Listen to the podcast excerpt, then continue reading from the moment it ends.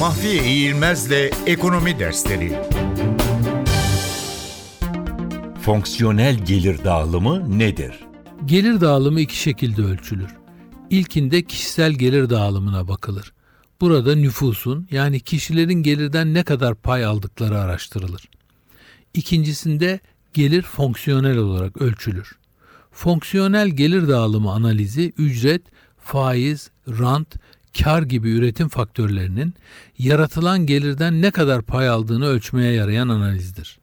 Bu da bize üretim faktörlerinin yani emek, sermaye, doğal kaynaklar ve girişimciliğin üretimden aldıkları payların yani ücret, faiz, kar ve rantın toplam gelirdeki paylarını verir.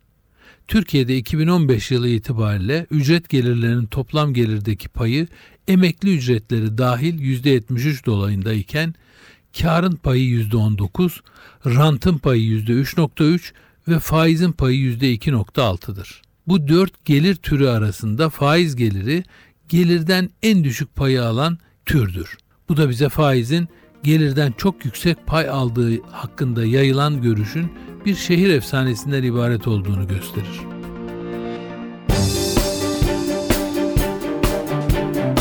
Mahfiye İğilmez'le Ekonomi Dersleri